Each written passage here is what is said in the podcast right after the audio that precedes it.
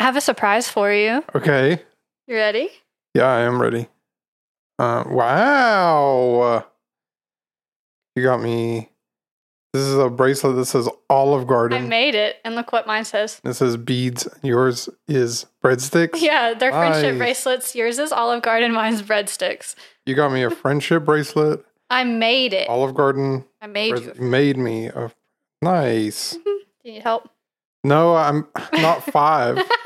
Jeez. oh, and I made you this one too.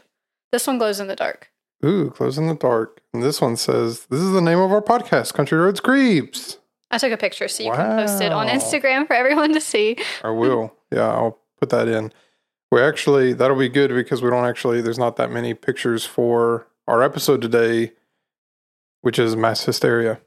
I'm so excited for this one. So I did I did a lot of research. I don't know how long it'll be, but we'll find out. I have a lot of stuff. I think I can probably get through it a little bit quicker than what I think, but Yeah.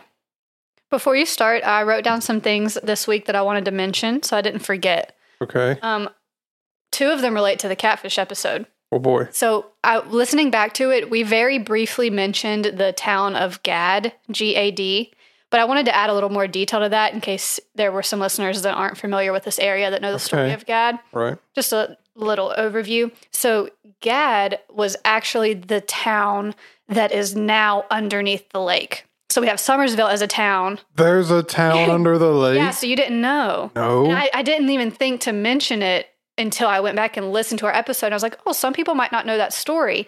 But Gad was a separate town from Summersville, and they flooded it to make Summersville Lake. So there's parts of it where if you go down into the lake, like scuba diving and stuff, you Mhm. can see pieces of where the road used to be.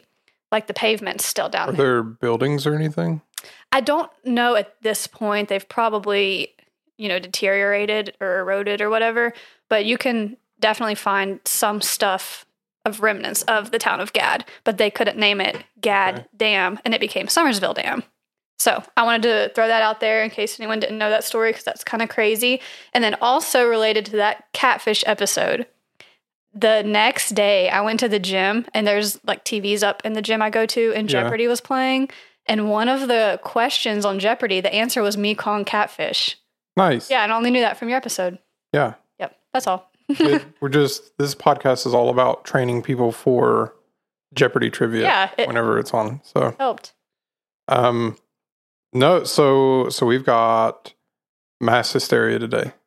And this goes along with what the first episode was, which is the Gloria Ramirez. Right. Remember they did their investigation and those two doctors that they had first said this is just mass hysteria. All these women are crazy and they're nothing Terrible to, theory. Nothing to see here. Terrible. I I've seen some stuff on that since that like basically they just say well it's it was the government's like the government of California they're trying to pressure them just to put out this thing so people will calm down about it because it was so weird. Mhm. and they just they were pressured into basically like putting out this thing. So like just come up with a solution so that we can move past it all because there's no point. And so which also i guess kind of lead leads to where people come up with the conspiracies that like all the government's pressuring them into coming up with a solution so Right. that they can keep their meth lab under the hospital whatever anyway um do you have anything else to mention before we get started Um, just a quick thank you to all the people that have been listening and giving us feedback, what they think. I have a lot of uh, family members and a lot of friends that have been listening and letting us know what they think about it. So I really appreciate all that. Yeah i've been hearing a lot of that too Mhm. so it's been it's been fun so Yeah, I'm enjoying it. and really i just i just do it so i can have coffee on mondays yeah, coffee and tea. Anyway, back to this. We've got mass hysteria. So I'm going to start just by giving you the definition, just so just so we're all on the same page. Right. This is what the like a textbook definition for mass hysteria. It's also called uh, mass psychogenic illness, um, and mass psychogenic illness, also called MPI. Um, it's also called mass sociogenic illness, mass psychogenic disorder, epidemic hysteria. All of those names are, are in there, so at some point they might be used interchangeably. But anyway, this uh, mass psychogenic illness involves the spread of illness symptoms through a population where there's no infectious agent responsible for the contagion. It is the rapid spread of illness signs and symptoms affecting members of a cohesive group originating from a nervous system disturbance involving excitation, loss, or alteration of function, whereby physical complaints that are exhibited unconsciously have no corresponding organic cause that are known. So, All right, that's a lot. that's a lot. that's that's kind of where you get like the uh, the Gloria Ramirez case because yeah. they don't know what's going on. It kind of spread rapidly through all of those people in the hospital, and then you know you they're just going to call it mass psychogenic illness and in put put in their report basically. So I will say that there's not there's not a ton of historical record evidence for a lot of these cases. Um, I'm just on the broader subject. I'm going through a lot of the stuff that we're talking about from like the Middle Ages forward. Right. So a lot of this comes just from like authors of the time that are talking about events that are going on. So there's not necessarily like big widespread records keeping for any of this. Just basically what we have on books and historical record from like a certain point in time from the Middle Ages. Did any of the records get lost in a courthouse fire or a hospital fire? Not that I'm aware of. The first time in history that the records haven't been lost in a mysterious fire. I think more so the historic records were lost because the majority of the population didn't know how to read or write. Oh, sad. So Fair. this is the Middle Ages. But anyway, um, so I'm going to start with uh, what I could find was one of the earlier cases of this mass hysteria. Um, and this comes from Historia. Um, one of the odder accounts is about a seemingly contagious bout of meowing like a cat at a convent in France. The first person to document the episode was German physician and writer Justus Friedrich Karl Hecker, which is an excellent last name, just by the way. Um, and all the other accounts of this event seem to stem from his his writing. Um, so he wrote a book in 1844 called "The Epidemics of the Middle Ages," and in that book he writes, "quote I have read in a good medical work that a nun in a very large convent in France began to mew like a cat." Shortly afterwards, other nuns also mewed. At last, all the nuns mewed together every day at a certain time for several hours together. The whole surrounding Christian neighborhood heard with equal chagrin and astonishment this daily cat concert. That is strange. It's very strange. also, we're going to see a recurrence of nuns, and and we'll get into why. But um, that's is one of the odder kind of Cases. yeah one of the, one of the odder cases of this, which by all means, like all all of them are decently odd. I Right. kind of kind of cherry picked some ones that were pretty pretty strange. but anyway, um, eventually, probably prodded by complaining convent neighbors, uh, police placed a bunch of soldiers at the convent's entrance. The nuns were told the soldiers had rods and would continue whipping them until they promised not to mew anymore, which apparently did the trick. That's sad. Now, this is pretty bizarre to us, but the context of the times kind of matters. Um, as American medical sociologist Robert Barth- Bartholomew pointed out, once upon a time, many people believed in and terribly feared demons and possession, including possession by animals as familiars. Cats still are a receptacle for our superstitions. Imagine how potent that fear might have been in the Middle Ages. Bartholomew and author Simon Wessely shed other light as well on the emotional and spiritual deprivation these early nuns suffered. Many were sent by their families to the convent rather than answering a call to serve Jesus. And they write uh, young girls typically were coerced by elders into joining these socially isolating religious orders. practicing rigid discipline in confined all female living quarters. Their plight included forced vows of chastity and poverty.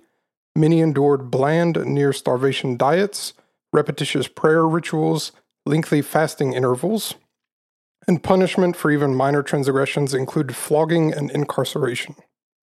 That sounds pretty horrible all the way around. It is, yeah.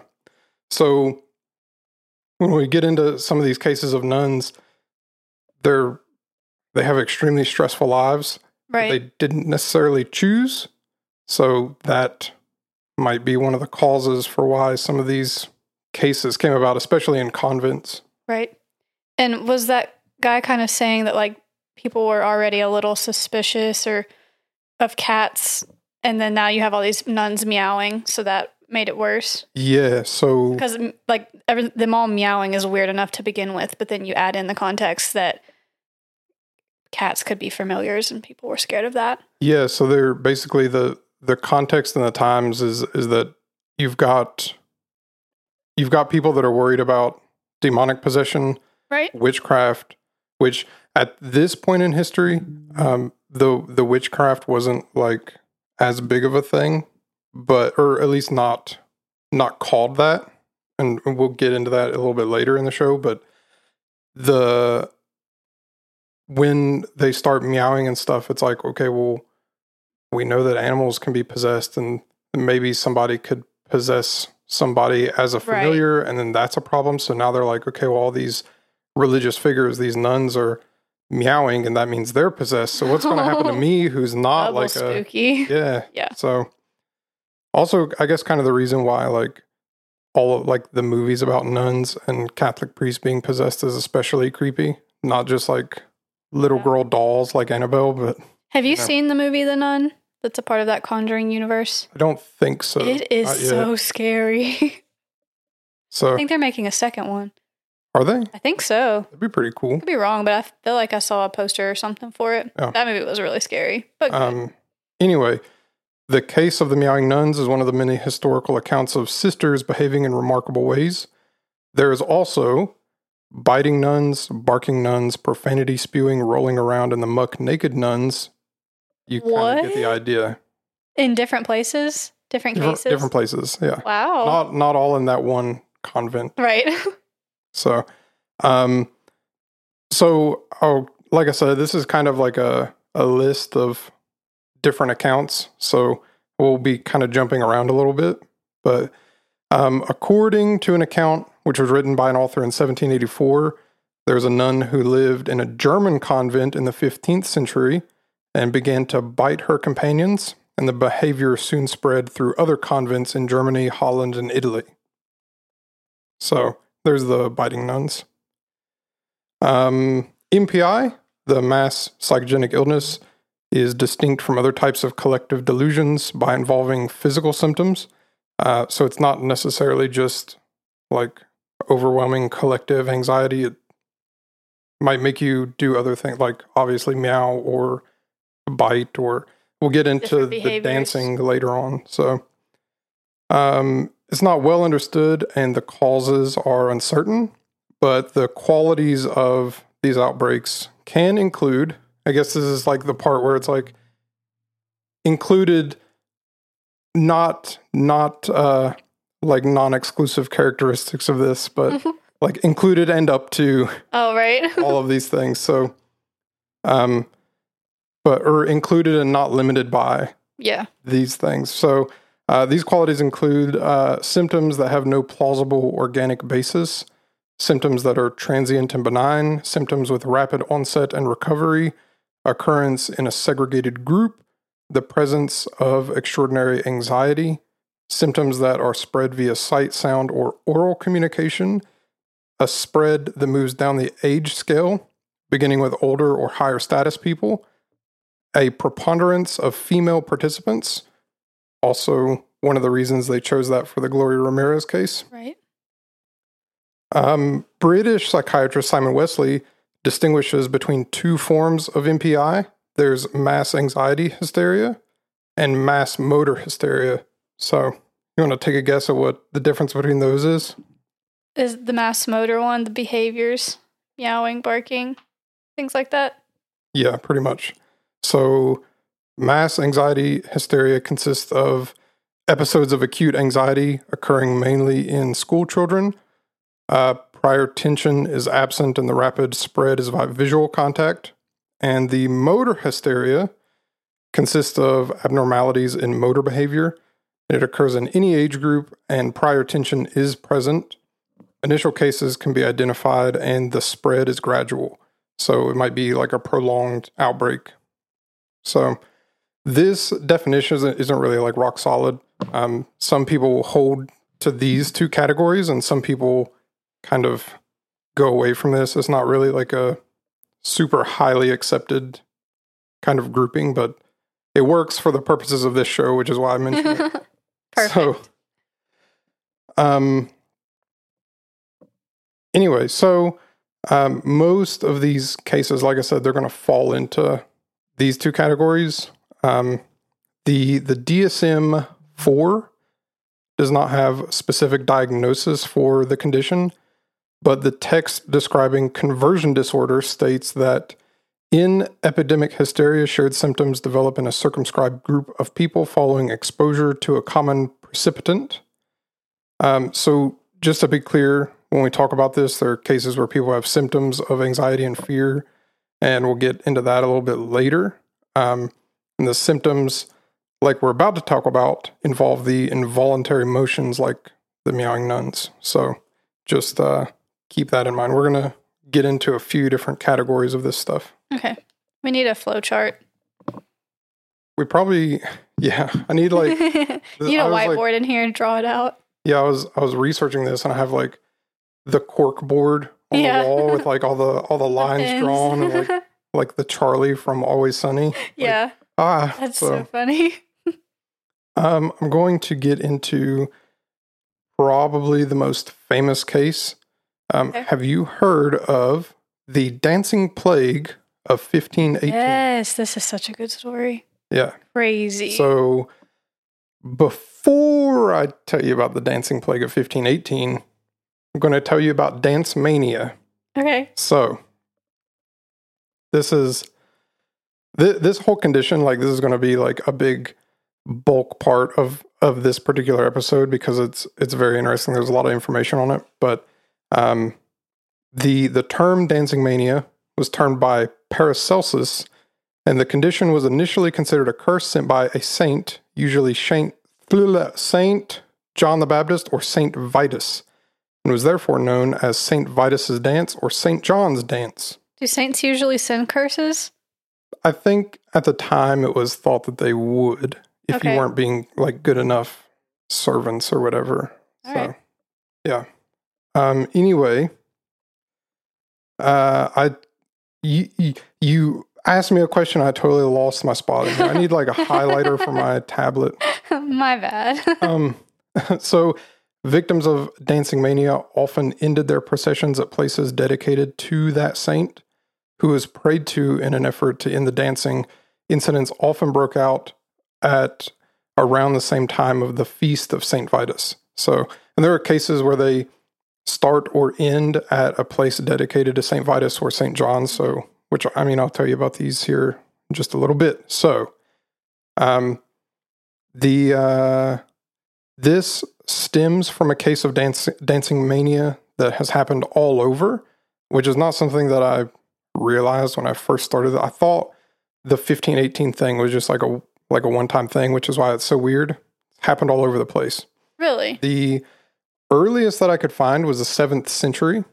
Um, the only possible record of this is from a paywalled book on Oxford, so I can't find anything that's like has the actual first case mentioned. Um, basically, it was just like a book. This guy talks about this stuff. Supposedly, it starts in the seventh century. Okay. Can't actually find that written anywhere, and I'm not going to pay forty dollars to Oxford just so I can read that. Right. Um, the earliest case I can find is from the 1020s in Bernburg, where 18 peasants began singing and dancing around a church, disturbing a Christmas Eve service. And further outbreaks occurred during the 13th century, including one in 1237, in which a large group of children traveled from Erfurt to Arnstadt, which is about 12 miles. They were jumping and dancing all the way, similarly to the legend of the Pied Piper of Hamelin, a legend that originated around the same time. Uh, another incident occurred in 1278, and it involved about 200 people dancing on a bridge over the River Meuse, resulting in its collapse. Many of the survivors were restored to full health at a nearby chapel dedicated to Saint Vitus. And the first major outbreak of the mania occurred between 1373 and 1374, with incidents reported in England, Germany, and the Netherlands. On June 24, 1374, one of the biggest outbreaks began in Aachen, uh, which is, I believe, is in modern day Germany, uh, before spreading to other places such as Cologne, Flanders, Franconia, Hainaut, Metz, Strasbourg, Tongeren, and Utrecht. There's a lot of European names that are Mhm. hard to pronounce all at once. So say that five times fast. I don't think I can say one fast. Um, I don't know what you just said. So also spread to regions and countries such as Italy and Luxembourg. Uh, further episodes occurred in 1375 and 1376 with incidents in France, Germany, and the Netherlands. And in 1381, there was an outbreak in Augsburg. Further incidents occurred in 1418 in Strasbourg, where people fasted for days, and the outbreak was possibly caused by exhaustion. So Hmm. they they all fasted, and then that stress led them to dance. I guess. Yeah. I've never been like so hungry that I was like, I'm going to dance. no, that So usually I just get like really upset and yeah. cranky. Let's get mad. I've never Yeah. wanted to dance on end. Yeah, just like instead, like the complete opposite happens. Yeah. Like usually, like I get hangry. I don't want to dance. No. Like, in fact, if I see somebody dancing, it makes me mad that they're having a good time and I'm hungry. So Like everything like just makes Yeah. you mad. Everything's so much worse if you're hungry and tired. Yeah, for real. So, anyway, um, another outbreak in 1428 in Schaffhausen, a monk danced to death. In the same year, a group of women in Zurich were reportedly in a dancing frenzy. Um, another of the most extensive outbreaks occurred in July of 1518 in Strasbourg which is the plague that we're about to talk about, where a woman began dancing in the street and between 50 and 400 people joined her. So, Between 50 and 400. yeah, it's not A pretty big range. clear. Yeah, Right. not super clear, but big difference between Yeah. 50 and 400, but either way, Yeah. a large group of people. um, I'm I'm going to get into it. I promise. So Okay. There are some records surrounding this, but okay. I'm wondering if some of these, like the one that had 200 people dancing on the bridge that collapsed and the kids that were dancing, I'm wonder- wondering, like, just out of curiosity, if there was something they were celebrating before these things happened, like if it was a holiday or if something just really cool happened in the town and people were dancing and then it just got carried away with the amount of people on the bridge that made it collapse, or if that was totally random dancing that began. it's they they don't really say. Right. So I'm kind of unsure. yeah, I But then you have the one like the dude that danced himself to death. That's pretty extreme. So Yeah. you're just wondering what the cause is, which I'm sure Yeah. we're going to get into. I think I think he was the first actual listen of Michael Jackson's Thriller. So he just That'll do had it, it. in him and danced himself to death. Um, so all of that build up, right. here's the plague of 1518, Oh, the dancing one- plague. This one's crazy. So the dance plague of 1518 or dance epidemic of 1518 was caused sorry. Oh, let me back up. It was a case of dancing mania that occurred in Strasbourg, Alsace, which is modern day France, in the Holy Roman Empire from July 1518 to September of 1518, where between 50 and 400 people took to dancing for weeks. There are many theories behind the phenomenon, the most popular being stress induced mass hysteria, suggested by John Waller. Other theories include ergot, which we'll get into a little bit later, um, and there's some religious explanations. There's even controversy concerning the number of deaths. So The outbreak began in July of 1518 when a woman by the name of Frau Troffea began to dance fervently in a street in Strasbourg. I don't really know what the context for dancing fervently is in like 1518, but it seems like a really seems like it would be a pretty conservative time. So like any kind of like gyration would they would be like, whoa, look at whoa, watch out for for Frau Troffea over there. She's just throwing it back. Like oh my gosh. yeah. Yeah, probably any amount of dancing was out of the or out of the norm. Yeah. So anyway, uh, Troffea kept up this constant dancing for a week straight. Soon, three dozen others joined in the dancing chaos. In August of the same year, the dancing plague had claimed 400 victims. Uh, that's not deaths; that's just people dancing. Mhm. Um, they they call it victims for because I guess you're you have no control. Yeah, you're just like a like all the zombies in the thriller video. Yeah, So anyway, we're gonna keep bringing it back to that. Yeah. Um, dancers were beginning to collapse, and it said even some died to stroke or heart attack. Uh, no one knew what was causing this reaction, which meant no one understood how to remedy the situation either. And by early September, the outbreak began to subside. Um, as the dancers were sent to a mountain shrine to pay to pray for absolution. So they go to this religious place and pray, and you'll be cured of the dancing. And I guess that worked. So nice. um, historical documents, including physicians' notes, cathedral sermons, local and regional chronicles, and even notes issued by the Strasbourg City Council, are clear that people danced, but it's not known exactly why. Um, historical sources agree that there was an outbreak of dancing after a single woman started dancing, and it didn't seem to die down until September. Um, and it lasted for such a long time that it even attracted the attention of the authorities until the council gave up authority to the physicians who they you want to take a guess at what what their official prescription was for how to cure your dancing? to pray. No, they said just dance yourselves free of it. Just it's like Just don't be sad. Just be happy. yeah, just, it's like the walk it off Dance it out. version of like dancing mania. Dance it out. Um, there are claims that the guild halls were refurbished to accommodate the dancing, as well as musicians and strong people to help keep those dealing with the dancing mania to stay upright.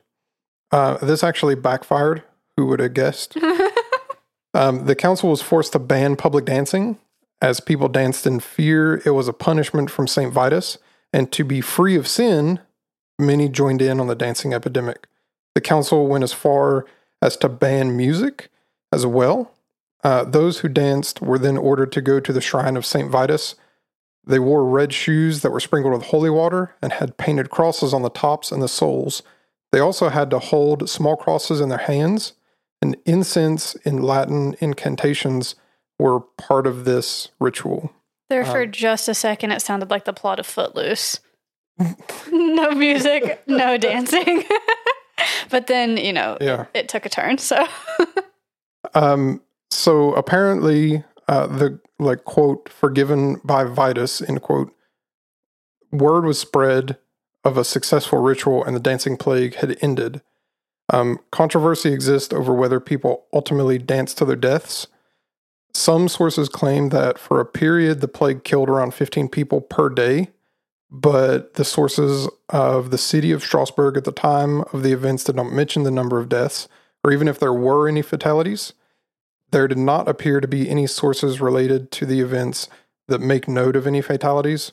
And the main source for that claim is John Waller, who had written several journal articles on the subject, and the book, A Time to Dance, A Time to Die The Extraordinary Story of the Dancing Plague of 1518. So this guy just made it up, I guess. like, no, he wrote the book, yeah. and none of the historical records say anything about anybody dying. And he's like, yeah, 15 people per day. That's crazy. Right? Yeah. Okay, whatever. So he made it up. Um, that's what I'm saying. Official here. So uh, the sources cited by Waller that mentioned deaths were all from later accounts of the events. So again, he just made it up. Yeah. Like no actual records of this. Um, there's also uncertainty around the identity of the initial dancer, either an unnamed woman or that lady Frau Troffea. The number of dancers involved, somewhere between 50 and 400. Of the six chronicle accounts, four support Lady Troffea as the first dancer.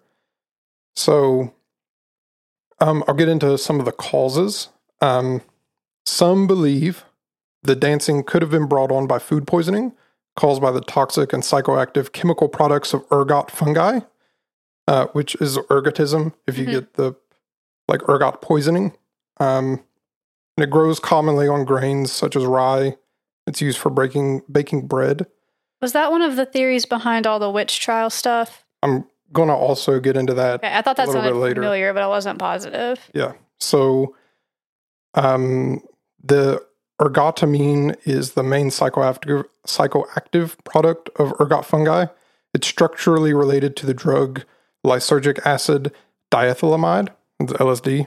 Um, and that's actually the substance that LSD was originally synthesized from. And the same fungus has also been implicated in major historical anomalies, including the Salem witch trials. Nice. So I, I thought I had heard that before. That everybody was basically hallucinating, just kind of out of their minds from the yeah, bad weed. I'll I'll touch on that here in a little bit whenever I get to it. But Okay. basically, yeah, they, the That's unfortunate. the thing is that um, the the theory for ergot doesn't really makes any sense because it's unlikely that the people that got poisoned by ergot could have danced for days at a time, nor would so many people have reacted to the psychotropic chemicals in the same way. The ergotism theory also fails to explain why almost every outbreak occurred somewhere along the Rhine and Moselle rivers, areas linked by water but with quite different climates and crops. So, um, it could have been stress induced mass psychosis, which, given all occurred during the Middle Ages and the medieval period, was a time of plagues and sicknesses and unpredictable crops and economies. You kind of get the idea there. I, I also remember I said that um, they they refurbished a lot of these places for Right. people to dance, and they had uh, people with instruments come in and like play music and stuff, and that totally backfired. Well, I did my research. Mhm. I found an actual. Uh, it's a what the composition was of the music that they were playing, oh, cool. and I found a MIDI file that I plugged into Pro Tools, Mhm. and I have the actual music Oh my gosh, that's to cool. play for you. Yay. This is the music that everybody was dancing to. Stop. Get out of here.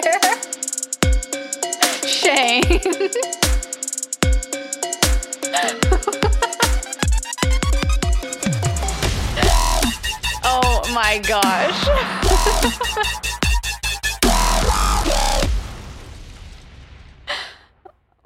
I don't know That's what to it. say to that. I was really excited. you got me. I I thought of that joke today, and I made that on my computer today, in about an hour. That's really funny. So- I really, I put a lot of work into it, so just so I could get a good laugh. Good job. So- Good job. Anyway, such a good joke. yeah, that was pretty good. I was so impressed with your research. I was like really thinking in my head that that was pretty amazing that you had found this piece and you got me.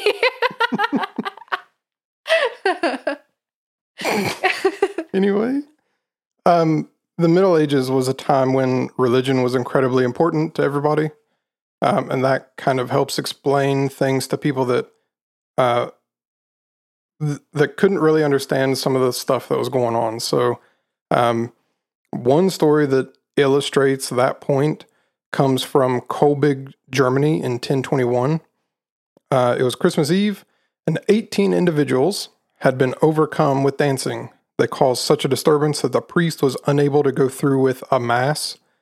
because their disturbance, the priest allegedly cursed the individuals to dance continuously for a whole year as punishment. And according to that story, the individuals who were caught up in a ring of dance sin did not stop dancing until the following Christmas.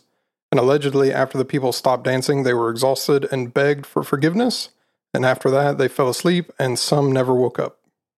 Well, that's a little far fetched. Yeah, so to put it lightly. those details are probably not true. You danced they danced for a year. Yeah, it's un- unlikely Mm. that they maybe they had the music. I don't know. anyway, maybe they had like a sick EDM trap beat behind their dancing for a year. You Oh know, you never know. uh, is unlikely true, most of those details. But there is a lot of knowledge to gain from that story, and many others like it that exist. So, up until 1518, it was believed by most that the job of curing those who suffered from a dancing plague belonged to the church alone, and that insinuates for a long period of time this plague was not even considered to have been a medical condition or issue, but instead was a divine punishment. And further evidence from that comes from the linguistics of the medieval ages. Uh, in writings from these times, the word plague is not used to describe the epidemics. Instead, they're referred to as curses. So, just like the, the Black Plague, they never called it a plague back then. It was called a curse, and they all referred to it as curses. And it was a big deal for the church to Mhm. try to, you know, keep this keep this thing from spreading through towns. And right. unfortunately they you know they can't just like pray the germs away i guess Mhm. Um anyway uh further incidents of dance mania occurred during the 16th century when the mania was at its peak in 1536 in Basel involving a group of children and in 1551 in Anhalt involving just one man which like whatever like who just like one guy and you know he's like he's like i'm gonna start dancing. Everybody's gonna join in right. and dance with me and no one did. And so oh, it's and like he had to commit.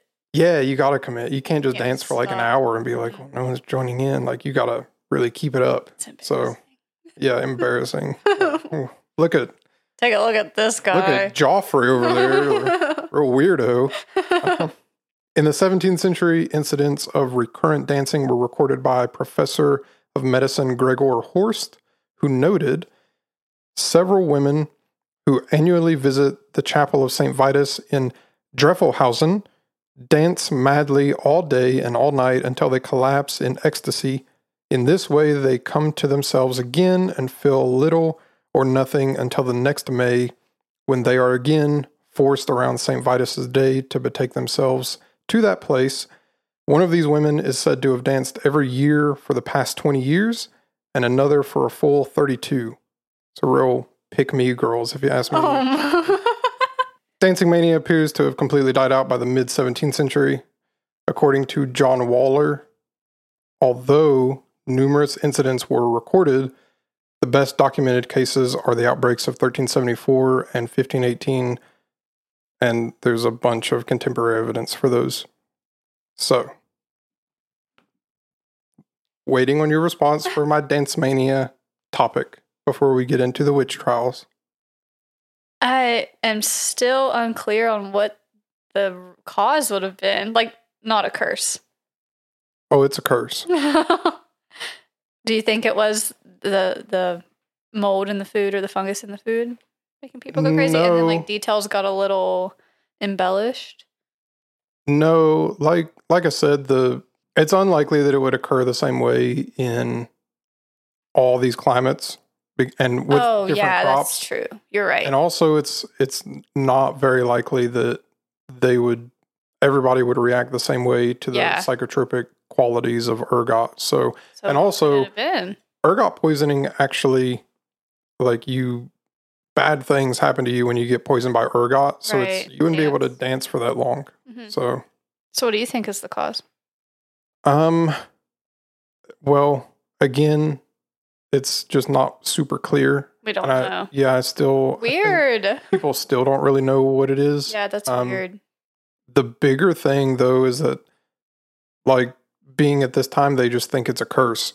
Mhm. And since it dies out so much before all of the like medical advances into the last couple of centuries, where, you know, they finally found out that germs exist, well, you know, that it's, they would, you'll probably just never find out what actually causes that. And I, I haven't heard of anything ever happening within the last 200 years. yeah, that was my next question was if there had been any dance mania plagues recently or Not relatively. that I'm aware of, and I would assume that you would probably see something like, "Oh, there's the the dancing plague of the Civil War," or something like I don't know. They all the soldiers met up on the battlefield and had a twerk off or something. I don't know.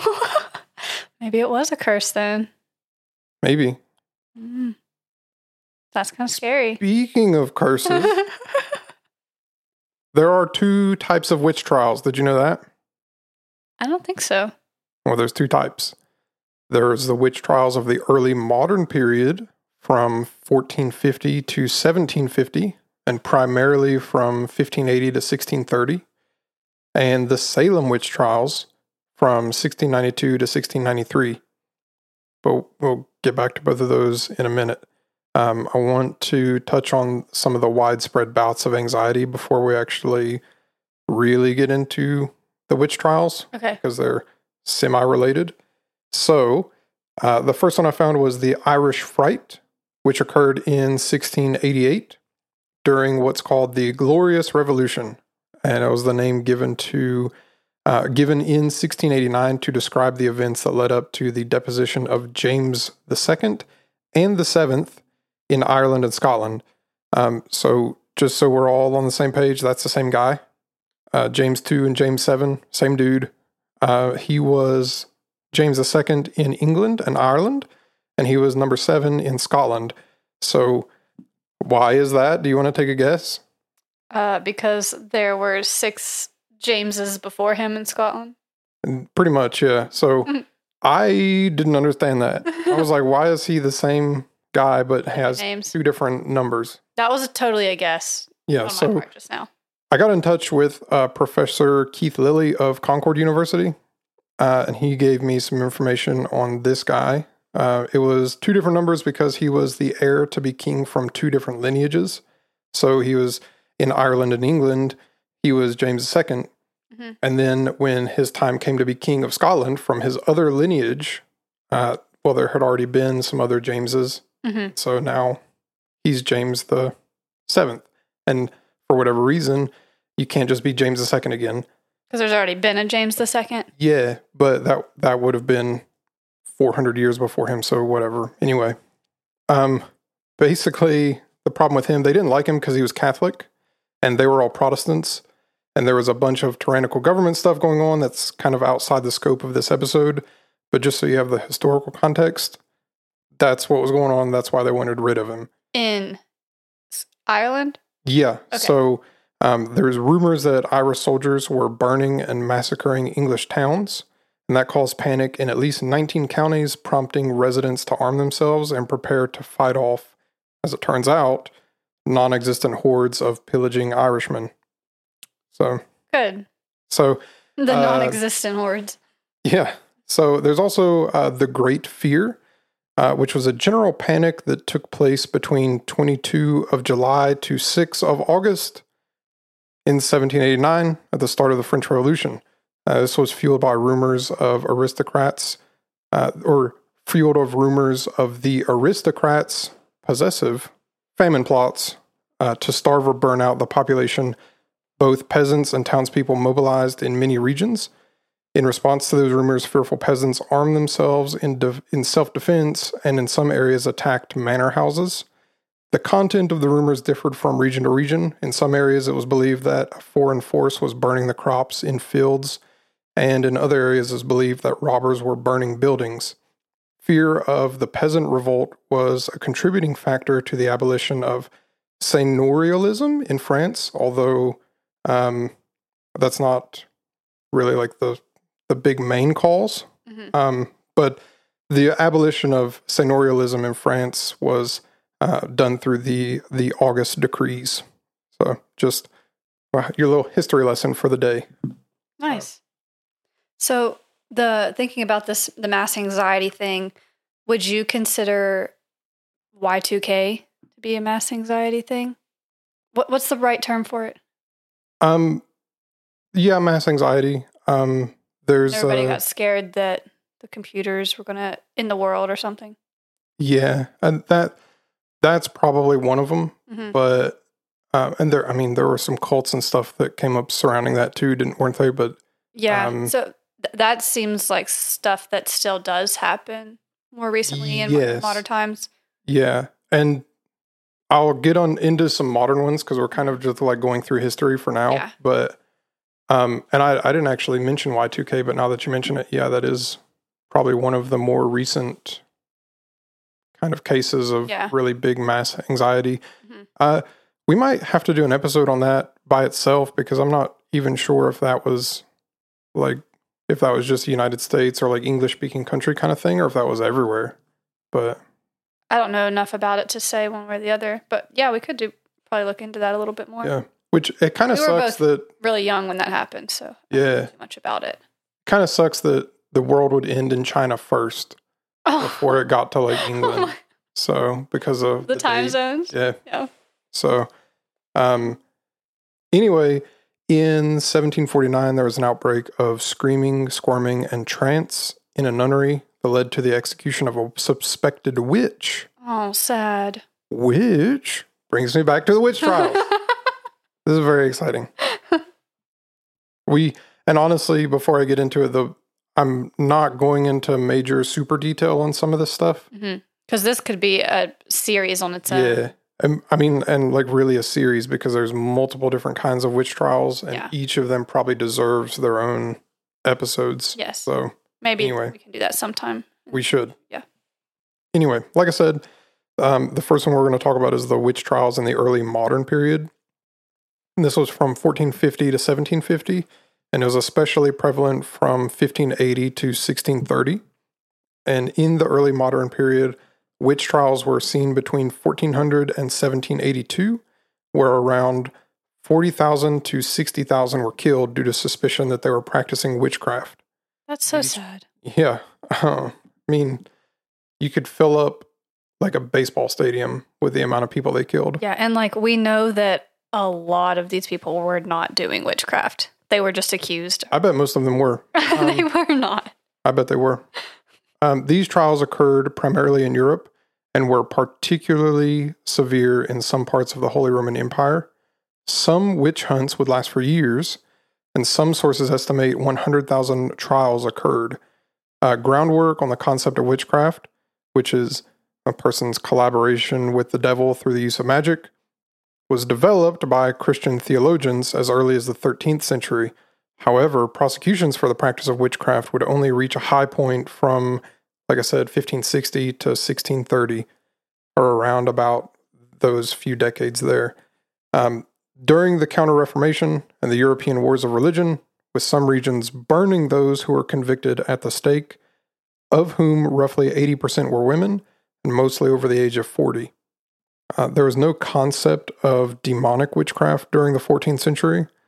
Only at a later time did a unified concept combine the ideas of bad magic Mhm. um, and a pact with the devil and an assembly of witches for satanic worship into one kind of category for crime.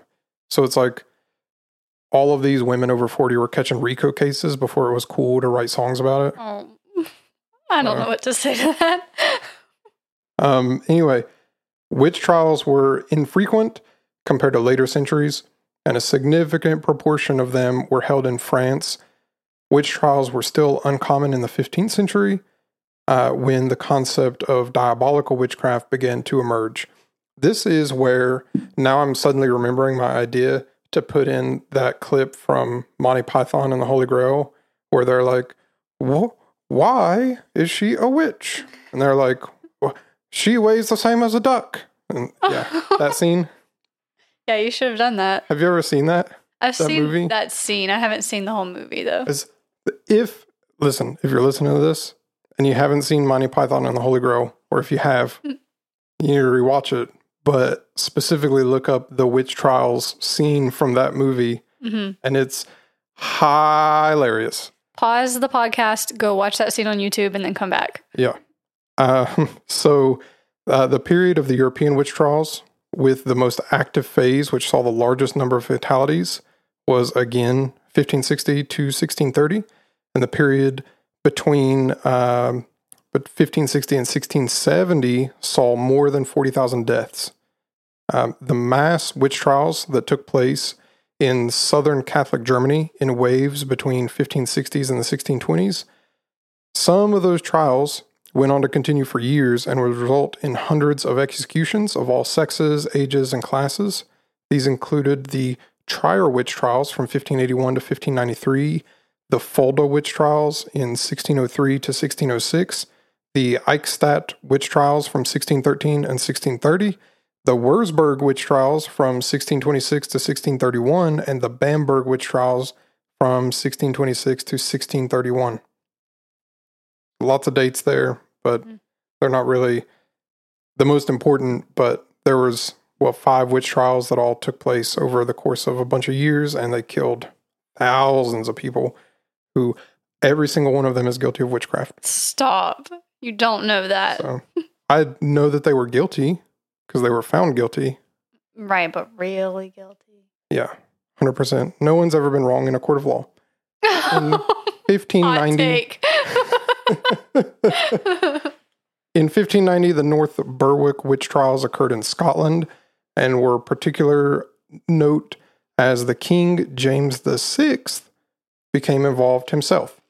So I guess that's actually James VII. That's his dad. Do you really know that, or are you just saying that? It is either his dad or uncle or uh, grandpa or stepdad or somebody. I think, according to Keith, and he would have to correct me on this, I believe that um, I want to say the Queen's name at the time was Queen Elizabeth of Scotland. And I believe that James VII, that was his mom. Okay. And so the I, it would either be his dad or stepdad, whoever was James VI. And when Yeah, after sense. this happened, James VII is now the king and he's Catholic and they don't like him, and then the Great Fear happens. So or the Irish Fright happens. So just historical context again for this one particular thing. Anyway, so James VI became involved himself. Uh, Wait, he quick question. I might be confused. The uh the people in Ireland didn't like him because he was Catholic? Because I thought Ireland was they were mostly Catholic. Am I, am I mixed up? a little bit because everywhere didn't like him because at the time uh, there were lots of Protestants around. At least from my reading of this whole situation. Like uh, I was thinking in Ireland they have like all those Catholic churches. yeah, lots of Catholics. Yeah. Um, they all, um, I believe, the majority of the Protestants were.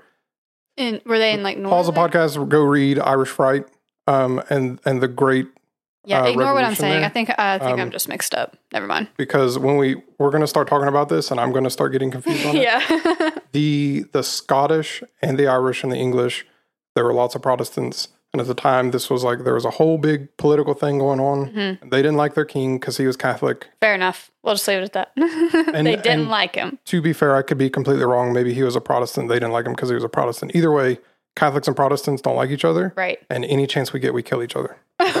yeah. We might be doing a quick correction at the beginning of the next episode.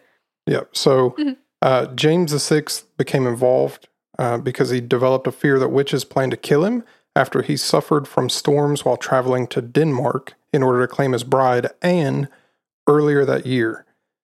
Returning to Scotland, the king heard of the trials that were occurring in North Berwick and ordered the suspects to be brought to him. He subsequently believed that a nobleman, Francis Stewart, 5th Earl of Bothwell, what a name, uh, was a witch and after the latter fled in fear of his life, he was outlawed as a traitor. The king subsequently set up a royal commission to hunt down witches in his realm, recommending torture in dealing with suspects. And in 1597, he wrote a book about the menace that witches posed to society entitled Daemonology. Damon, not demon. That's what it says. It's the English spelling. Okay. D A E M, anology. All right. So, daemonology. Uh, there was also the Pendle Witch Trials of 1612, and those are some of the most prominent in English history, resulting in the hanging of 10 of the 11 who were tried. Hmm. So, there's that. That's, like I said, not going into the biggest major detail on most of these cases, just the brief overview. Yeah, we could literally spend hours talking about witch trials. So, uh, we're going to get into the Salem witch trials. These are a series of hearings and prosecutions of people accused of witchcraft in colonial Massachusetts between February 1692 and May of 1693. These are the ones that most people are probably more familiar with. Yes. We read about it in school and stuff. Yep. Um, more than 200 people were accused, 30 people were found guilty, 19 of whom were executed by hanging. There were 14 women and five men. Uh, one other man, Giles Corey, was pressed to death after refusing to enter a plea, and at least five people died in jail. So, um, here's here's the thing: the witch trials I thought were a lot bigger than they were. I thought Yeah. the Salem witch trials were like they killed like hundreds of people. Mhm. They didn't. They killed like twenty, and there's probably at least one of them that was actually a witch. So, I mean, just the law of statistics. Um, but for now, because it deserves its own episode, Mhm. this is all I'm allowing myself to say about witch trials. They deserve their own episode. Um, and we really probably should do like a, a deep dive to get everything Yeah. just out there and do all the research on it. Um, I think that when you were talking about Giles Corey, we learned about that when we read The Crucible, right? And that was like, I um, didn't read that. we, I think you were if- supposed to. If I was supposed to, I promise I didn't. I'd, You you were just there. So that was that definitely seemed like a mass anxiety event. Like somebody says they saw a witch, and then everybody starts accusing people of being witches, and they get all worked up Yeah. and scared about it. Um, so so this is that's all I'm going to touch on it for now. Yeah. Like I said, deserves its We'll own come back to that. deserves its own thing. Both of these things deserve their own episodes. Yeah.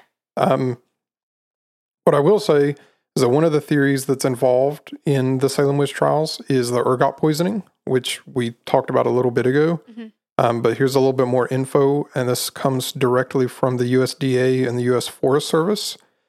Um, so ergot, when made into bread or otherwise ingested uh, by like barley beer or something like that, it causes ergotism, known as St. Anthony's fire or devil's curse.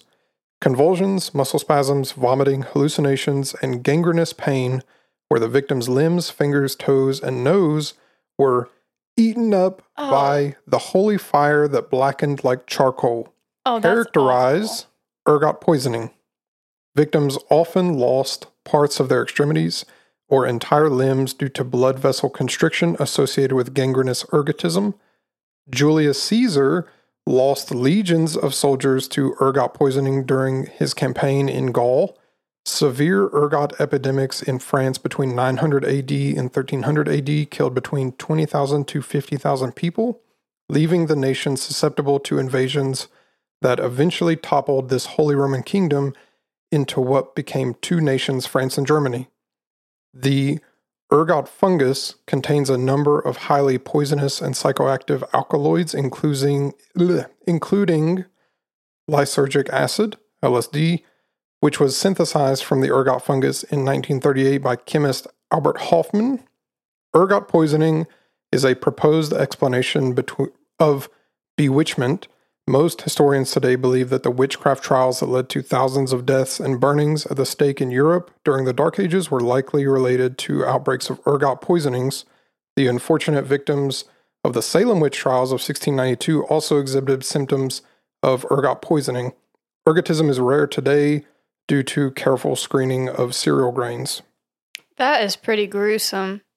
And Yep. yeah, so it causes the hallucinations and all those bad effects. I could see how that would make people think that there was witchcraft happening. And I agree that it does not make sense as an explanation for the dancing plagues. Because if, if your limbs are falling off, Yeah. you're not dancing for extended periods of time. Right. And it's also people don't react the same to ergot poisoning at all. So Yeah, because that was a long list of symptoms. Yeah, So you you have you might have muscle options. spasms without the hallucinations. You might have Mm-hmm. just hallucinations. And it's some of the things that people brought up during the witch trials, which again, not getting into it, but some of the stuff that people brought up was somebody's witching me. That lady over there is bewitching me. Mhm. I have visions and you know to making my arms move when I don't want them to and Right. Yeah, that makes sense. so anyway, all of that aside, because it deserves its own thing. Mhm. The Hammersmith ghost hysteria of 1803. Ooh, I haven't heard of this one. Oh, neither had I until I read it. In November of 1803, stories of ghost sightings in the Hammersmith neighborhood of West London began to circulate. Many people assumed the ghost to be that of a recent suicide victim buried in Hammersmith churchyard, which was in accordance with a popular notion at the time that suicides should not be buried in sacred grounds because their souls would be unable to find a rest there. All witnesses reported the ghost as being very tall, clothed entirely in white, with some adding horns and glassy eyes to the mix. That's scary. As more individuals came forward to claim that they had not only seen the Hammersmith ghost, but had also been assaulted by it, alarm rapidly turned to widespread panic and finally mass hysteria. Fearful residents responded by taking up guns and monitoring the area. That reaction resulted in one of the member of the public, Francis Smith, shooting and killing the bricklayer Thomas Millwood by mistake, thinking he was the ghost. So now there's two ghosts walking around. Right. and one of them's mad. One of them's really upset. Yeah. Oh. So, um, there was also the writing tremor epidemic of 1892. Um, the right hand of a 10 year old girl in Grobtins, don't know how to pronounce it at all, began trembling, which developed into full body seizures that spread to 19 other students. A similar epidemic affected 20 in Basel, Switzerland. 12 years later, the Basel School experienced another outbreak that affected 27 students. Legend of the first outbreak was said to have played a role. So that's one of the cases where, like I said earlier, this affects a lot of school children. hmm So you've got people that are telling a story of like, oh, this this girl started trembling in her hands and then it, she got seizures. Yeah. And the rumor of that or the legend led to this other outbreak. Listen, At least that's what they think. I can believe that so easily because in my classroom, one kid gets a stomach ache, 15 of them have a stomach ache, and they all need to call home too. One of them has a headache, all their neighbors suddenly get a headache as well. Like children are very susceptible to that kind of thing. Yeah. So um, now the next topic that I'm going to spend a little bit of time on. This also kind of deserves its own episode. Mhm. The War of the Worlds. Have you ever heard of that? Yes, that movie is so good. And I, I know what you're going to say Not about the movie, the radio show. the radio. Yes, Yep. this is crazy. So, The War of the Worlds was a Halloween episode of the radio series um, The Mercury Theater on the Air, directed and narrated by Orson Welles as an adaptation of H.G. Wells' novel The War of the Worlds from 1898. It was performed and broadcast live at 8 p.m. Eastern on October 30th, 1938, over the CBS radio network. The episode is famous for inciting a panic by convincing some members of the listening audience that a Martian invasion was taking place, though the scale of the panic is disputed as the program had a relatively few listeners. So, imagine that. Like later on, they're like, yeah, our radio show caused a huge panic. And they're like, no, it didn't, because you don't have the ratings. It's Right. like, well, I had I've heard and I've read that while they were, you know, doing that radio show, they would pause and take breaks and say like, you know, this is a story, this isn't real, but if people weren't listening Yeah. during that, if they tuned in after they made that statement, I, I, it seems like some people were convinced, you know, that aliens were invading and got really scared I'll, panicked. I'll get into it. This is like, have you seen the the clip of like, I think it's Tyler the Creator. He's like, "Would you let me You do, what I need to do?" yeah. All right. Announcements that The War of the Worlds is a dramatization of a work of fiction were made on the full CBS network at four points during the broadcast Yeah. at the beginning, before the middle break, after the middle break, and at the end. The middle break was delayed 10 minutes to accommodate the dramatic content. Now, another announcement was repeated on the full CBS network at the same evening at 10:30, um, 11:30, and midnight. Quote, for those listeners who tuned in to Orson Welles' Mercury Theater on the air broadcast from 8 to 9 p.m. Eastern Standard Time tonight and did not realize that the program was merely a modernized adaptation of H.G. Wells' famous novel War of the Worlds, we are repeating the fact, which was made clear four times on the program, that while the names of some American cities were used, as in all novels and dramatizations, the entire story and all of its incidents were fictitious. Mm-hmm. So, just in case you missed the entire broadcast and missed all of the warnings, here's more warnings they it did. wasn't real. Yeah. It's just a story. So, A great story. A scary story. Yeah. Just a story. Um, during the broadcast, a producer took a phone call and came back with uh, came back pale white because they were ordered to interrupt the show to place an announcement of the fictional content. But this was just before the scheduled break anyway, which occurred as scheduled. Police began to pour into the studio, and a struggle began to interrupt the show. After the broadcast had ended, one of the producers received a phone call from the mayor of a Midwestern town who claimed that mobs of people in the streets were panicking. I could I could believe it. Because I mean, this is kind of related to the Y2K thing about how so many people got panicked about something that didn't Yeah. happen. And that still really happens today. Like I mean, we, we turn the news on, people are always freaking out about something. You know, Yeah. it's really easy to get people worked up. Um, so so they they interviewed this. I think it was this comes from the producer, um, and he says, "quote The following hours were a nightmare. The building was suddenly Oh. full of people and in dark blue uniforms. Hustled out of the studio, we were locked into a small back office on another floor. Here we sat incommunicado." While network employees were busily collecting, destroying, or locking up all the scripts and records of the broadcast. Finally, the press was let loose upon us, ravening for horror. How many deaths had we heard of? Implying that they knew of thousands. What did we know of the fatal stampede in a Jersey hall? Implying it was one of many. What traffic deaths? The ditches must be choked with corpses. The suicides? Haven't you heard about the one on Riverside Drive? It's all quite vague in my memory and quite terrible. End quote. So Man, the media is questioning these people like haven't you heard of all this chaos Implying they've been that locked up. there's all of this stuff and it's like no we've been recording a radio show for the last Right. like two hours so Mhm. like what are you talking about we don't know of anything we didn't plan this so what's going on like it was just a story. We actually know less than you do so anyway people thought the broadcast was real because of a concurrent broadcast of the popular NBC Red Network's popular Chase and Sanborn Hour featuring ventriloquist Edgar Bergen. A study by the Radio Project discovered that less than one third of frightened listeners understood the invaders to be aliens. Most thought that they were listening to reports of a German invasion or of a natural catastrophe. Quote, people were on edge, end quote. Um, that was uh, by Welles biographer Frank Brady.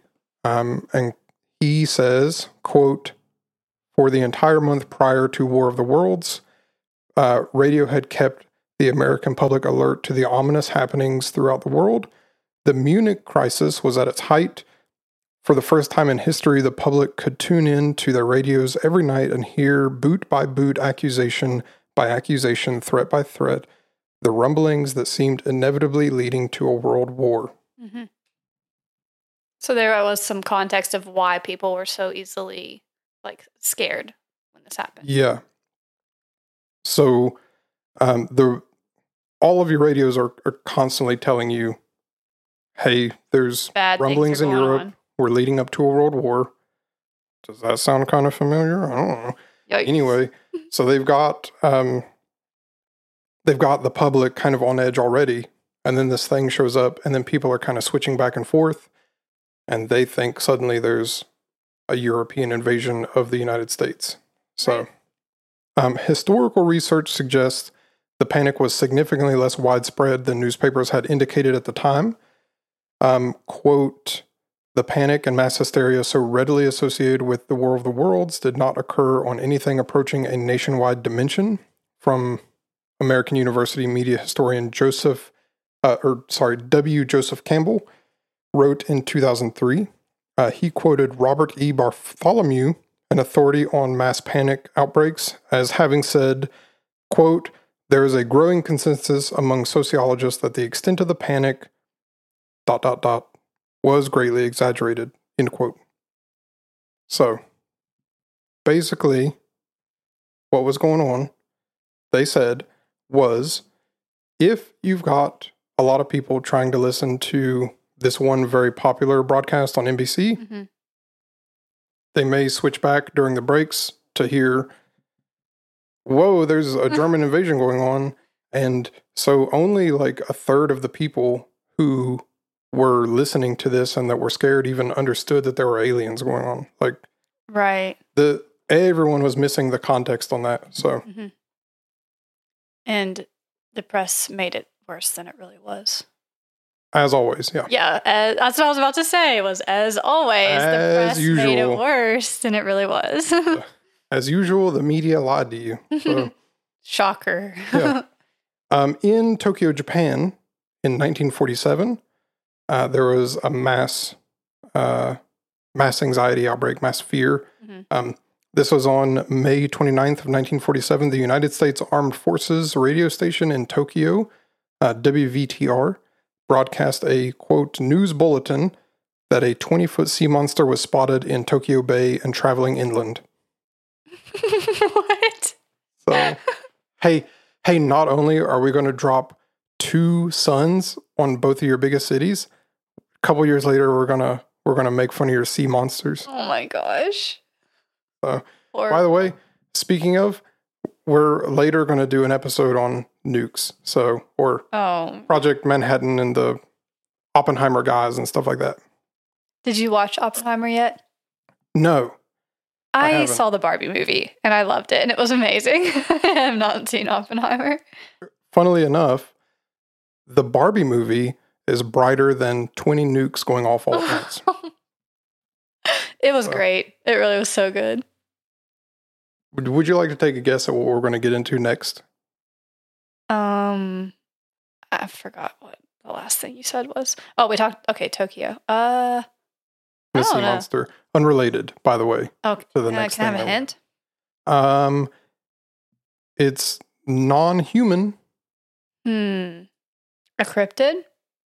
No, we're going to, talk about UFOs. Oh. So, in 1946, there was a case of ghost rockets.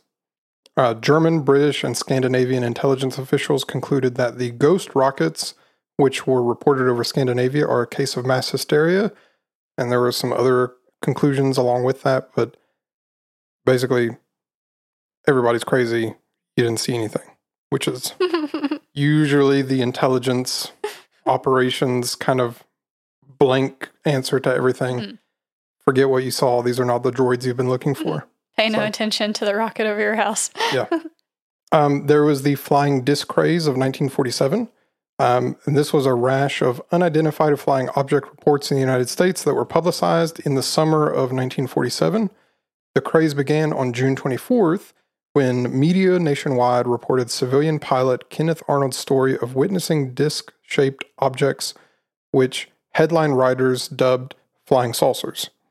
Such reports quickly spread throughout the United States. Historians would later chronicle at least 800 copycat reports in subsequent weeks, while other sources estimate the reports may have numbered in the thousands. I personally would would believe anyone that told me they saw something weird in the sky because I myself have seen some weird stuff flying in the sky before. Like what? Remember that that day that I FaceTimed you and those black things were flying through the sky? Oh, yeah. Should I The- tell that? The Chinese, yeah. Maybe. Well, let's save that for like one of our mini Like U- about. Oh yeah. save it for mini Okay. So I would believe anyone that said they saw something weird flying in the sky. Fair. Mhm. Um, I think that during this time, uh, there would have been like a lot of reports of this. I think when you start to get to 800 copycat cases, a bunch of them are going to be fake. That's fair. Um, it's also, and we're going to get this also deserves its own episode, just so we're clear. You're also talking about a time when the intelligence agencies in the United States want to keep things under wraps. Right. And so they were actually making false reports that to try to discredit some of the ones that Oh. could have been real. Yeah, that makes sense. So, Yeah. Um, here's something you've probably never heard of before. The Roswell incident occurred on the 8th, something, something I've never heard of. um, and just a few days later, by the 10th, reports of these flying discs had largely subsided. Um, we'll cover the Roswell incident in a future episode, obviously, but for now, I'll just say that there's a number of these conspiracies and explanations surrounding it. And the U.S. Air Force actually released a report in 1994 concluding that the incident was, oh, excuse me, the incident was the product of a crashed nuclear test surveillance balloon from the highly tippy top secret classified Project Mogul, which would be worth talking about and may even get its own special episode later on. okay, So that's cool. there's that. So for now, in the interest of brevity, that's all I'm allowing myself to say about UFOs and aliens. We'll talk about it in the future.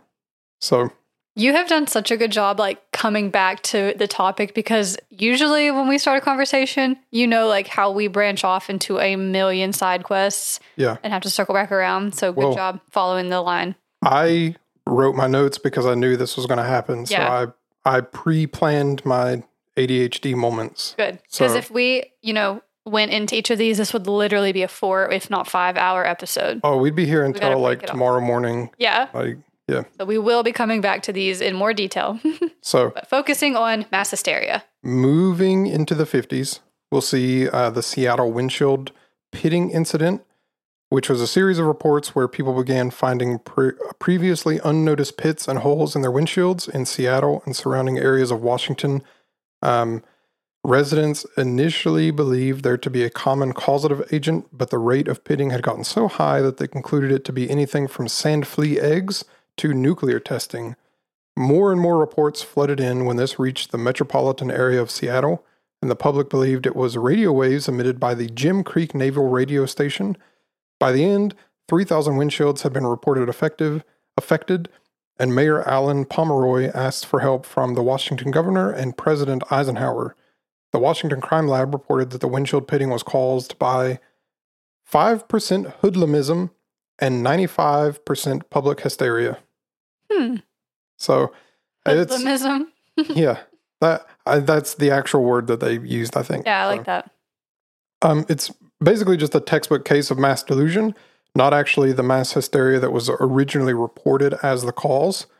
And as the media reported more and more on the windshield pitting, it prompted more and more people to inspect their windshields and find the pitting and holes, even though it had been going on for quite some time beforehand. So it's really one of those things where, like, the media starts reporting on this thing, and all of a sudden, everyone notices it. Right. So, um, throughout the 60s and 70s, we see a couple of laughter epidemics, fainting epidemics, seizures, etc., which I'm not going to go into major detail about because of the time again. And there's not a ton of info there in the first place. Um, I'll say that the majority is caused by students, and the majority affected are teenage girls. So, into the 90s, we see the satanic panic, which Mm. I'll also probably save for its own episode. Uh, but we start to see people worry about the satanic ritual abuse, including particular cases involving daycare workers and charges that they were abusing children under their care for the purposes of satanic rituals. But moreover, you've probably heard of all the panic over TV shows, movies, video games, music, and all other forms of media, and all of the panic surrounding it that parents are worried their children will either be abused and killed in satanic ritual or join some kind of coven and satanic church because the media that they're consuming. Right. I actually really remember this because my mom wouldn't let me or my sister watch Harry Potter when we were kids. Oh, So- it's like wizards and witches and stuff. Yep, pretty much. So that was the one thing we weren't allowed. Mhm. Um, but also, I like I remember watching Buffy the Vampire Slayer on TV. Right. So I don't like what's the difference yeah. anyway. Um, there was the Pokemon Panic of 1997. The Pokemon panic. Oh yeah.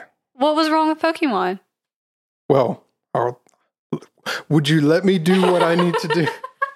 Um, Pokemon Panic in 1997 was an incident in which thousands of Japanese children seemingly had seizures while watching Dino Senshi Porygon, an episode of Pokemon. I have never heard of that. Uh, Porygon is a Pokemon. I mean, this So- incident yeah, I've so never heard of. This this particular episode, um, the whenever Pikachu uses his lightning bolt on uh, one of the enemies, there's lots of there's like an explosion and lots of flashing lights. It goes from like red to like a tealish color back and forth, and Right. big flashing lights and stuff. It caused a lot of children to have seizures because of that. So they took that episode completely off the air. I think you can find it on YouTube. Uh, Probably, yeah. So, um, just as a side note, be careful. Yeah. So, Watch at your own risk. Um, just in case. Yeah. Especially if you're Japanese, apparently. Oh. They're especially affected by that one episode of Pokemon versus everybody else. So- Maybe it didn't play everywhere else. Maybe not. Maybe it May- only played in Japan. Maybe the statistics are skewed. Yeah. Um, in Afghanistan in 2009, uh, there was a spate of apparent poisonings at girls' schools across Afghanistan. Um, and they started to be reported with symptoms including dizziness, fainting, and vomiting. The United Nations, World Health Organization, and NATO's Inter- International Security Assistance Force carried out investigations of the incidents over multiple years, but never found any evidence of toxins or poisoning in the hundreds of blood, urine, and water samples they tested. The conclusion of the investigators was that the girls had a mass psychogenic illness. Despite these findings, Afghan officials often blamed the incidents on the Taliban, accusing them of contaminating the school's water supply or using poison gas. Hmm. It's weird. Yeah, so I'm suspicious about this. Mhm. This is going to get like really into like conspiracy Shane, Okay. but you're literally talking about a time where the United States government and NATO Mhm. is doing all kinds of bad stuff in the Middle East, especially Afghanistan, Yeah. stuff that they're not actually really supposed to be doing. And then they're going to go investigate some of the problems that maybe they caused. Yeah. We investigated ourselves and found, Found no ourselves. wrongdoing? Yeah. Yeah. found no So- wrongdoing. We'll just leave it at that. Yeah. Um, I'm not going to get into modern conspiracies, but we're going to, it's too current. all the conspiracies that we're going to talk about are from before we were born. So that's the limit. but- Maybe, who knows? Um, in Le Roy, New York, in 2011 to 2012, uh, 12 high school girls developed Tourette's like symptoms at their school. Um, and they were the school was tested for toxins, and all other factors for their symptoms were ruled out. The case and some of the girls and their parents gained national media attention in January 2012. Several more students and a 36 year old adult female came forward with similar symptoms. Real quick, you said we're not going to talk about anything unless it was before we were born and then went into a story from 2012. So you immediately canceled that out. Conspiracies, I mean. Okay, okay, Conspiracies only come from before we were born. okay. That's fair. And then next week's episode is going to be on 9 11. So, um, just kidding. No, we're not So- doing that. Um, anyway, so the 12 of these girls uh, developed Tourette's like symptoms. Uh, several more students and a 36 year old adult female came forward with similar symptoms. Now, it's one thing for a bunch of teenage girls to get this thing. A 36 year old woman is like, I'm also having these symptoms, Mhm. just like I'm so young, Oh. just like these other young girls. Well, maybe they really were sick from something. Nah, um, they were all diagnosed with so hateful. They were all diagnosed with conversion disorder, which is sometimes applied to patients who present uh, neurological symptoms Mhm. such as numbness, blindness, paralysis, or fits, which are not consistent with well established organic cause, or which the cause um, is significant distress and can be tracked uh, traced back to psychological trigger. It is thought that these symptoms arise in response to stressful situations affecting a patient's mental health or an ongoing mental health condition such as depression. So, that's it for that. Here's some more modern things that you're probably a little bit more familiar with. Okay. Um, do you remember the Charlie Charlie panic from 2015? that sounds familiar, but I don't know what it is. Uh, so, uh, four teens in Tun- Tunja, Colombia, were hospitalized, and several in the Dominican Republic were considered possessed by Satan after playing the Charlie Charlie Challenge viral game. That's where you put the uh, put yes or no on a piece of paper and put two Oh, I pencils, do remember that. and you ask questions, and it'll spin. Yeah, I do not mess And- around with that kind of stuff. No, Yeah, thank you. So, just in case there's like it is demons. do not try that at home. Do not do that. so, um, you remember the forgotten, completely forgotten that that happened. yeah. Yeah. Uh, do you remember the clown sightings from 2016? Yes, and when I was working, uh, when I worked at Dollar General while we were still in college, some dude came in there dressed like a clown. No. in the height of all of that panic. Oh no. Yes, we were like, get out immediately. Immediately get out of here. You are not shopping today. Um, so there were sightings of people in evil clown costumes in the United States, Canada, and 18 other countries. And this was dismiss- dismissed as a case of mass hysteria, stating that a fear of clowns, which is common in children and adults, may be an underlying cause. Okay, but with that, people really were dressing up as clowns. Like yes. walking around. Like that did happen. Yeah. Um, Yeah. The website Vox likewise claimed that the Great Clown Panic of 2016 has been per- perpetuated by pretty much everyone except actual clowns. So Yeah. not real clowns, dressing up as clowns people to dressing scare as them people. to scare people. Yeah. Yeah. And there were all kinds of like uh, viral videos that happened, Mm-hmm. and even since then, you can still find like some of them have been posted even a little recently on Yeah. Instagram and stuff, where people will just scare people dressed as clowns. But I think it was like especially prominent where people randomly were coming up upon. Yeah. And just like walking through town, Yeah. coming out of the woods and stuff. So, Creepy. which I I could never dress as like a scary clown because I, I know that I would like try to like is my makeup okay and look in the mirror and scare myself. scare yourself, Like oh no. So, um. So there it is. That's that's everything that I made for this episode. Um. That's good. Like I said, cases of mass hysteria happen all over the place, Yeah. and they happen all the time. Um. And you know, I, I didn't go into too much detail on some of the things because some of them deserve their own episode. Because there's a um, lot more to some of those stories other than just being mass hysteria. Yeah. But And there, there's a lot of causes that we can get into. And just for the sake of time, we're already at like an hour and a half. Yeah. So, No, I think you did a great job. Like some of those things I had never heard of before. And so that's interesting. And I can really easily see how the mass anxiety happens. You know, people just start hearing rumors and start getting scared and stuff. Yeah. I'm st- really curious about the motor ones, the dancing plague, like what caused Yeah. that to happen. We'll never know. So that is, you know, really weird because that doesn't really happen anymore. right. The motor ones, Um, but the anxiety ones happen a lot. Yeah. And I, I think typically when people think of mass hysteria, they always think of something like the dancing plague Yeah. or something like War of the War of the Worlds, where Or the everyone went trials. into a panic. Um, the the things like the nuns or the windshield so hitting weird. stuff are kind of less often listed when people talk about it. Uh-huh. But Maybe because Um, there's not a good explanation for it. yeah, and Not many details about those. yeah, and also the, some of the things that are more recent, I don't think people really regard them as like a mass hysteria thing. Probably because they're so recent. Right. Nobody's But- looking at it and saying, oh, that was just mass hysteria. Yeah, and Maybe in the future we'll look back. Yeah, probably 50 to 100 years from now, they'll be like, yeah, this is mass hysteria about like the clowns or something. But um, like I said, oftentimes adolescents and minors are more susceptible to the mass hysteria. And there's been some studying as to why.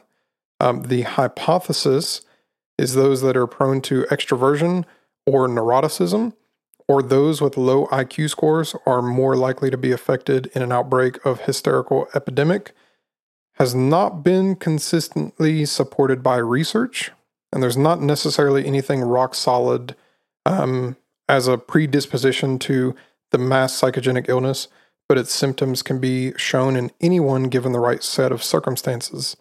Um, besides the difficulties common to all research involving social science, including a lack of opportunity for controlled experiments, mass sociogenic illness presents special difficulties to researchers in this field, and methods for diagnosing mass hysteria remain contentious.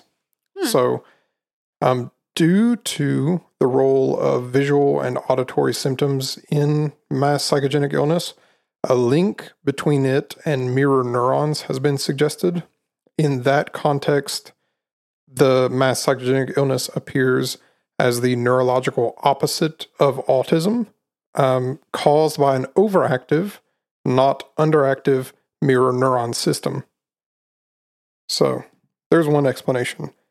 Um, that could, in turn, explain the gender difference bias observed in the two conditions, with autism predominantly affecting males. Um, and because persons with autism show diminished activity in the mirror neuron system, and mass psychogenic illness predominantly affecting females who appear to have a more sensitive mirror neuron system.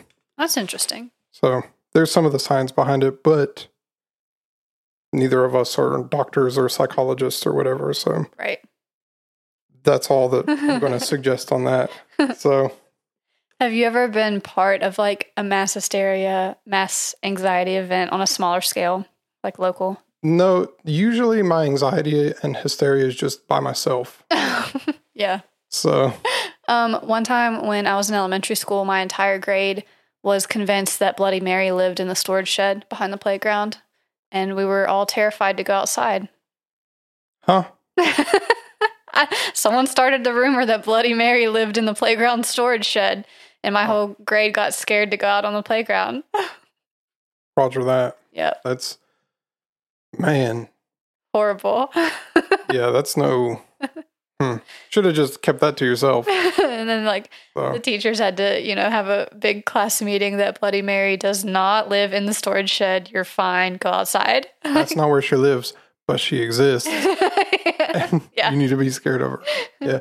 No, the the only thing that I would really say about that as, as far as like personal experience would be like I guess like the clown thing. Yeah, that was that- pretty weird. That was a weird time. That happened when I was in college. Mhm. So you could go out and like you would see people every once in a while dressed as like Yeah. a clown. I think it was my sophomore year or your junior year. Yeah. Got weird. Clowns So- everywhere. So I don't really know, but I mean, nothing that was like a big widespread thing, you know. Mhm. So I don't know. There, um, there, there's been some some talk about like what would be the the modern equivalent of like like the dancing thing, hmm and I and I read some stuff like why did that suddenly die out and things like that, but I, I mean, it's again, it's just not really super clear Kind of impossible to say. why it even showed up or why it died out. Right. So who knows? But Creepy. for now, Mhm. that's it. That's I, I did a overview of all the stuff. And Like I said, we're going to do a further deep dive on um, the witch trials, both of those. hmm Um, and then maybe one of us could do the medieval ones and one of us could do Salem. Yeah, that would be good. We could split it up. Um, and then we'll have to do UFOs as yeah, someone go. requested that. yeah, somebody did. So shout out to I'll have to look in the Facebook comments. It was a Facebook comment and I Yeah. can't remember the name, but yeah, we're gonna cover that Mhm. hopefully sometime soon. So um I'll say this, it's it's actually pretty funny about UFOs that uh like everybody went like the old conspiracy used to be that like UFOs exist and now everything in the media like currently they're doing hearings in Congress with some of the whistleblowers that are saying that we have Yeah, like UFOs now would probably And- be a good time for that episode. all of a sudden all the conspiracies all those conspiracy theorists are like yeah this is just like a media psyop to get us all to believe in aliens so they can distract us from something else and it's like so all the memes are like conspiracy theorists in 1990 ufos and aliens are real Yeah. And conspiracy theorists now no they're not Right. I went and checked our Facebook page real quick. I don't know if this person wants their whole name read on the podcast, but shout out to Jordan for requesting UFOs as a topic. Yeah. We'll get to that soon. Shout out Jordan. So we're definitely going to do that. Maybe we'll do that after our Halloween extravaganza. Yeah, I'm so excited for that. Big plans for October. That's, you know what? So we have four episodes until then because we're doing it bi weekly. So Mhm. four more through. And then in October, we'll do one every week. Yep. The extravaganza. uh huh. So Yeah. we, we decided we're doing all cryptids for October, right? Mhm. So yeah. I'm excited. So for my next episode in two weeks, I'm going to talk about Lake Shawnee. I was going to say, I wanted you to do that because so scary. we've got, we've been talking about that a lot. Just yeah. So I, Ourselves. I think that this that episode, that topic, is kind of going from being weird, being creepy, honestly, more towards being scary. So it's going to have a little bit of a different tone, I think, than what we've done so far. Because I just did the briefest amount of research and scared myself and had to stop for a little oh, bit. oh, really? It is yeah, so weird. I was So that's going to be a little different, I think, than what we've done so far. Yeah, I was going to say that you, I wanted you to do Lake Shawnee because we've been talking about It's it, so and I think you said that your sisters have stories. yes, and you're Belinda has has my girlfriend has um, took her daughter there when she was really young. let's uh, just leave it at they had a weird experience. I want to save it for the episode. She said that she's got a video that she'll try to find and send me. Yeah, and I'm gonna see if my Um, sisters will tell their experience too because Yeah. it is just So bizarre. so either have them come here or we'll do like the phone thing because we have that capability now too. But Yeah. um, It's gonna be good, I think. yeah, and Scary. But I was going to say I wanted you to do Lake Shawnee because I have an Appalachian ghost story that I want to do too Okay. for the following one. So yeah. I Yeah. love the Appalachian topics. me too. It's my favorite. Yeah. So and that, that's kind of one of the things that like this podcast was for was that like we can cover all the creepy stuff because we Yeah. spend hours just like Talking hanging out about it anyway. About yeah. anyway. We're like, we might as well record it and share it. yeah. Yep. And then also, it's it's not necessarily like a like exclusively an Appalachia thing, but no, we branch out, but but I mean clearly come back to it. given our other episodes, but yeah. we've I mean, we have those roots, and there's all kinds of creepy stories that we could tell. Yeah. Um, that you know, you, we could spend. There's a few we could even spend like multiple episodes talking about. So, For sure. Definitely. which I'm sure we'll do some of those in the future too. So, Yep. anyway, thanks for listening. This is Country Roads Creeps. I don't think we said that yet at the beginning. I I said it when you gave me the bracelet. Yeah, yep. I think so. Got my Olive Garden bracelet. Thank you for listening. See you in two weeks. We will see you in two weeks. Yeah. Um, and do we have anything else? Oh yeah. If you're driving, then um, make sure you're speeding and breaking the law, Don't do that. and so that you can get away from the not deer. Watch out for the not deer, and be safe, please. And do your cruise control, and make sure that your radio is not like really too loud, so that you can still hear sirens if they're behind you. Make do your seatbelt. Um, if you have like if you have drinks, make sure they're in their cup holder securely. Um, if you're driving and you have the Chick Fil A nuggets, make sure that you don't hit your brakes too hard because they'll spill over. Stop. I've done that before and I almost had a fit. Oh my gosh. Anyway, be safe driving home. Watch out for the not deer. Bye.